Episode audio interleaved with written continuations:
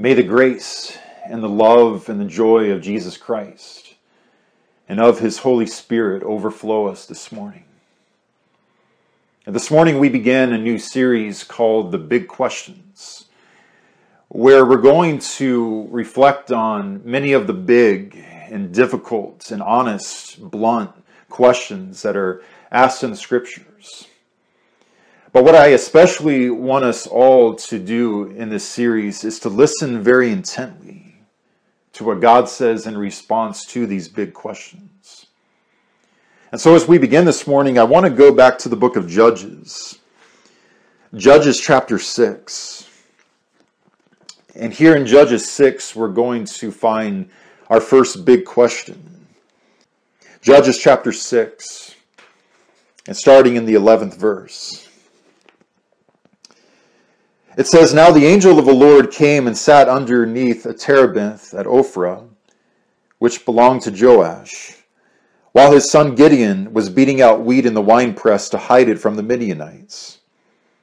And the angel of the Lord appeared to him and said to him, The Lord is with you, O mighty man of valor.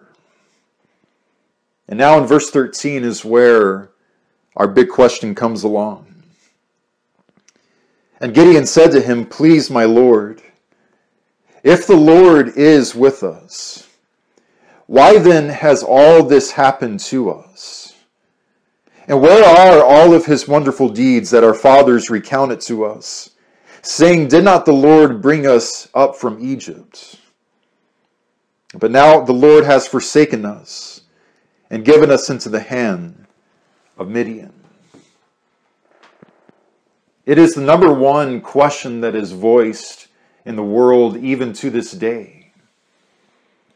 It is the voice of agnosticism, where when so many people in this world even hear the name God, the image that is immediately brought to their minds is this vindictive monster who lives in the sky with this nefarious master plan to inflict pain and suffering on everything and on everyone in the world, who treats human beings as a person tortures ants with a magnifying glass. And yet, if we could also immerse ourselves in Gideon's world and, and really place ourselves in Gideon's shoes empathetically, we will actually learn that this is also a very human question. A question that we should not be too afraid to ever ask or to ponder. And what that big question is in the world that has always lingered is if the Lord really is with us, if the Lord really is all powerful, if God really is a God of grace and love and peace, then why does He allow so much pain and suffering and tragedy to occur in the world? Why is there so much sickness, darkness, and disease? Why do things such as earthquakes and tsunamis even exist in a world in which he was the architect of? All of these disasters, as they strike, which are legally referred to as acts of God. We live in a very broken and ravaged world where, where a lot of people who have broken lives and broken souls ask the question very bluntly, very candidly why do things like pedophilia, incest abuse, racism, and it just goes on and on. Why do these things exist if God really is all wonderful? And yet, you and I together right now can, can look back on very painful things that have happened in our past. Things that we have experienced and endured and have witnessed and have felt very acutely. And so we just stand back and we, we, we really look at all of the world's perils and all of its depravity and its chaos and its heartache and sometimes when we find ourselves in these moments, we ourselves might just be inclined to, to also stand with Gideon and to ask, God, do you even care about us anymore?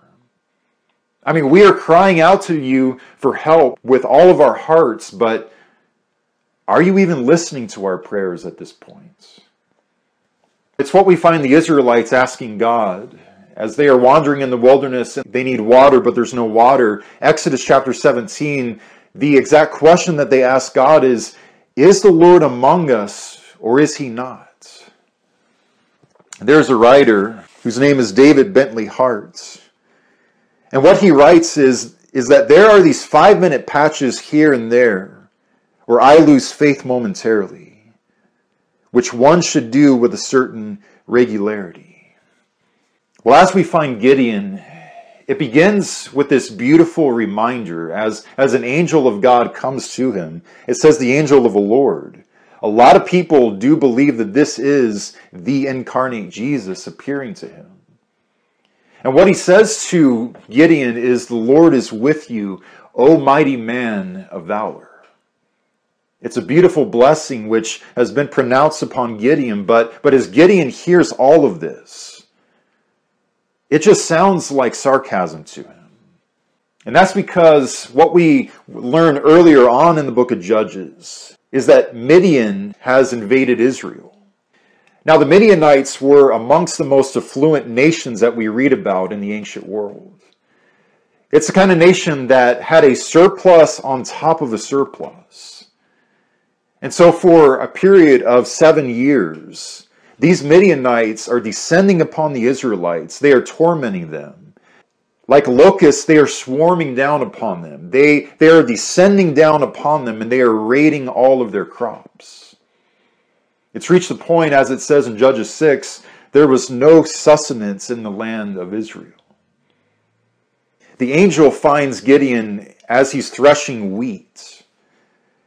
Now, when you would thresh wheat in these days, this was an activity always to be done outside and especially on a windy day because wind had been very instrumental in blowing away all of the chaff away from the grain. But notice where he is threshing wheat. It says in the text that he is threshing it in the wine press. Wine presses had been way down below. Gideon responds to all of this with, with a question of his own. What do you mean the Lord is with me? The Lord is with me we have been oppressed by an outside nation for seven years, almost a decade now. We're going to bed every single night on, on empty stomachs. We are malnourished. I mean, the, you know, these Midianites don't even need our food, but, but they're just doing it to just rub our faces in the mud and to be gluttonous. And what do you mean that I am a mighty man of valor, also, by the way? Because I don't feel so mighty right now. I don't I don't have a whole lot of valor right now. I am hiding inside a wine press, thrashing wheat in a wine press. And as Gideon later on articulates, he says, God has abandoned us. And it's like Egypt, the Red Sea, Jericho, the Jordan River. No, all of that was a very long time ago now. And you see, I think a main reason why Gideon responds in the way that he does is because in verse 6, we have a very key component here in all of this. As it says in verse 6 of Judges 6, that Israel was brought very low because of Midian. And it says the people of Israel cried out for help to the Lord. And this is a place where I think we will find ourselves many, many times for, for all kinds of reasons in this life. Where our self dependency and self reliance now has reached a very critical mass. And now we are absolutely sensing, we, we are absolutely feeling our absolute rock bottom helplessness and hopelessness apart from the strength and the power of the living God. In fact, the way that Jesus refers to all of this as in the Sermon on the Mount are um, those who are poor in spirit. Where we sink to a place where we realize we cannot possibly sink any lower than this. And we know in our heart of hearts that the only way we are ever getting out of this quicksand alive is by being rescued to the only one who can rescue us, and that is God. This is what the Israelites are doing in Judges 6, but there is a tremendous problem, though. Midian is still there. Midian is still wreaking havoc on their nation. And it just looks to Gideon, as well as I imagine just about everybody else in Israel, that, okay, we are crying out to God, help us, help us, help us. Yet God just doesn't seem to be listening to this. And that leads to Gideon and asking God a very candid question God, if the Lord were so wonderful after all, then why have all of these horrible and terrible things been happening to us? And yet there is a glaring problem as we find early on in this text. Judges chapter 6, and it, and it begins in verse 1 by saying, that the people of Israel did what was evil in the sight of the Lord. Now, a lot of times in Old Testament scripture, what this is code for, usually with, with very few exceptions, is idolatry. And so they were doing what was evil in the sight of the Lord, and the Lord gave them into the hand of Midian seven years. We drop down into verse 10 as the Israelites cry out to God, and I am the Lord your God. You shall not fear the gods of the Amorites in whose land you dwell. Notice this, but you have not obeyed my voice. Now, what the question then becomes is Is it God's fault that Israel has ignored warning after warning after warning after warning not to wander off into idolatry? Now it becomes is it really a matter of why has God abandoned Israel? As much as it is why has Israel abandoned God? When we voluntarily choose carelessness and death and irresponsibility, that's not on God. That's on me. It's on you. It's on us. And as we all look back in the book of Genesis, as, as God entrusts this world that, that He created over to us, and we see all the ways that, that we have raped this earth and taken all of the goodness that was there out of it. Is it not true that in so many ways it can also be said that for so long we have been the virus in this earth? that for all this time we were the virus. Gideon asked the question that if God really were with us, then why has all of this happened to us? And yet the response might just come as a surprise to us. God responds to Gideon's question with yet another question. And what he says to him is, Do not I send you to save Israel? In other words, you, as my image bearer, are to be a part of the solution of this grand problem. That you, as my image bearer, have a responsibility in how you respond to this. And I can relate so much with the way that Gideon replies to God's question where he just looks at himself and says, Look at me, God. How can I save the Israelites? My tribe is the weakest amongst the tribes. And not just that, but, but I am the least in my father's household. How can I do anything positive, God? And yet God makes yet another response to this, and, and it is the, the exact same response God makes every single time to his people in these situations. Or in verse 16, how God replies to this is Gideon, I will be with you. And that is exactly what we find transpiring later on in chapter 7 as well as chapter 8 of Judges, where there are 135,000 plus Midianites camped down in the valley. And Gideon raises up 32,000 troops. God says, nope, that's way too many troops. And so it's narrowed down now, and they have 10,000 troops. God says, no, that is still way too many troops. I don't want anybody thinking that we have done this by our own power and strength and political ingenuity. God narrows it down all the way to 300 men of valor of God. They are literally outnumbered 450 to 1. And yet, as we all know, what transpires there, it's so incredible. Now, with the power of God and the strength of God filling them as his army, it is 300 against 135,000 of them. And they walk into their trumpets blazing, torches blazing in the night, 300 voices shouting in unison, the sword of the Lord and the sword of Gideon. And we all know Midian fell and surrendered that night. God's people once again have been rescued. A brand new Red Sea, Jordan River, Jericho situation. You see, Gideon asked the question that if the Lord really were with us, why have all these horrible, terrible things happened to us? He said, God has forsaken us. It's a very human question.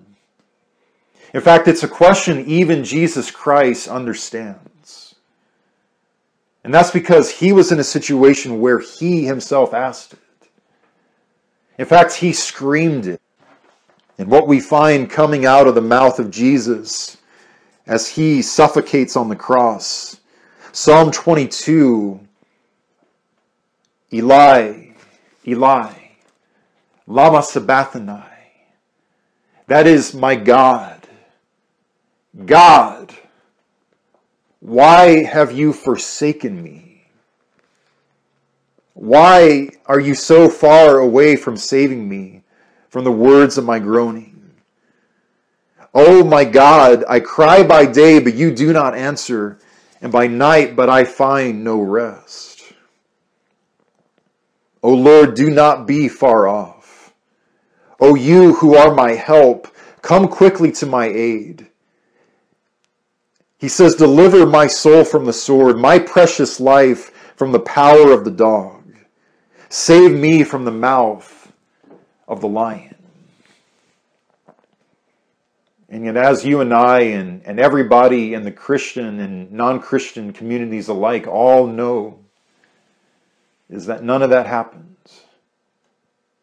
Jesus would die on that cross that day. Jesus knows what it's like to say, Why have you forsaken me, God? God, where in the world are you? God, can't you see what is happening to me here? No, maybe instead of always asking that talking point question, how could a loving God allow so much suffering? Maybe just once we should also ask the question of how and why would a hateful, vindictive monster God leave heaven? Just so he could be hunted, demonized, tortured, betrayed, abandoned, and crucified innocently. So that you and I can be forgiven of crimes we committed against heaven and spend all of eternity securely and joyfully enraptured sharing eternity with Him. I love so much what we read later on in Judges chapter 8 after all of this has occurred in Gideon's life. Judges chapter 8 and, and verse 28, what it says is that it says, So Midian was subdued before the people of Israel, and the land had rest 40 years in the days of Gideon. At last, God's people remembered to call on the name of the Lord and to mean it, and to follow him and to obey his voice.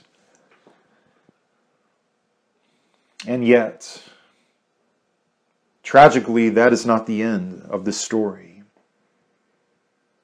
Sadly, the end of the story is in verse 33. As soon as Gideon died, the people of Israel turned again and whored after the Baals and made Baal Berith their God. And the people of Israel did not remember the Lord their God, who had delivered them from the hand of all of their enemies on every side. Every single day that we are given, every single beating of our heart that is afforded to us, every single breath that is within us, calamity or otherwise, is a divine opportunity to call on the name of the Lord in our conduct, in our thoughts, in our attitude, in our lives. May we live in such a way that we do just that, rather than reverting back to what everybody else in our society is doing, as Israel had done. We are the answer. Let's pray. Our Father, who is always near us, there is so much darkness and so much hurting in this world. And we know that our trials and the, the situations in this world don't always come because we did something wrong three weeks ago or three months ago and we're just getting what was coming to us all along. We don't believe this. Every situation is unique. And a lot of times we we aren't going to know all the answers or the details as to why or how, but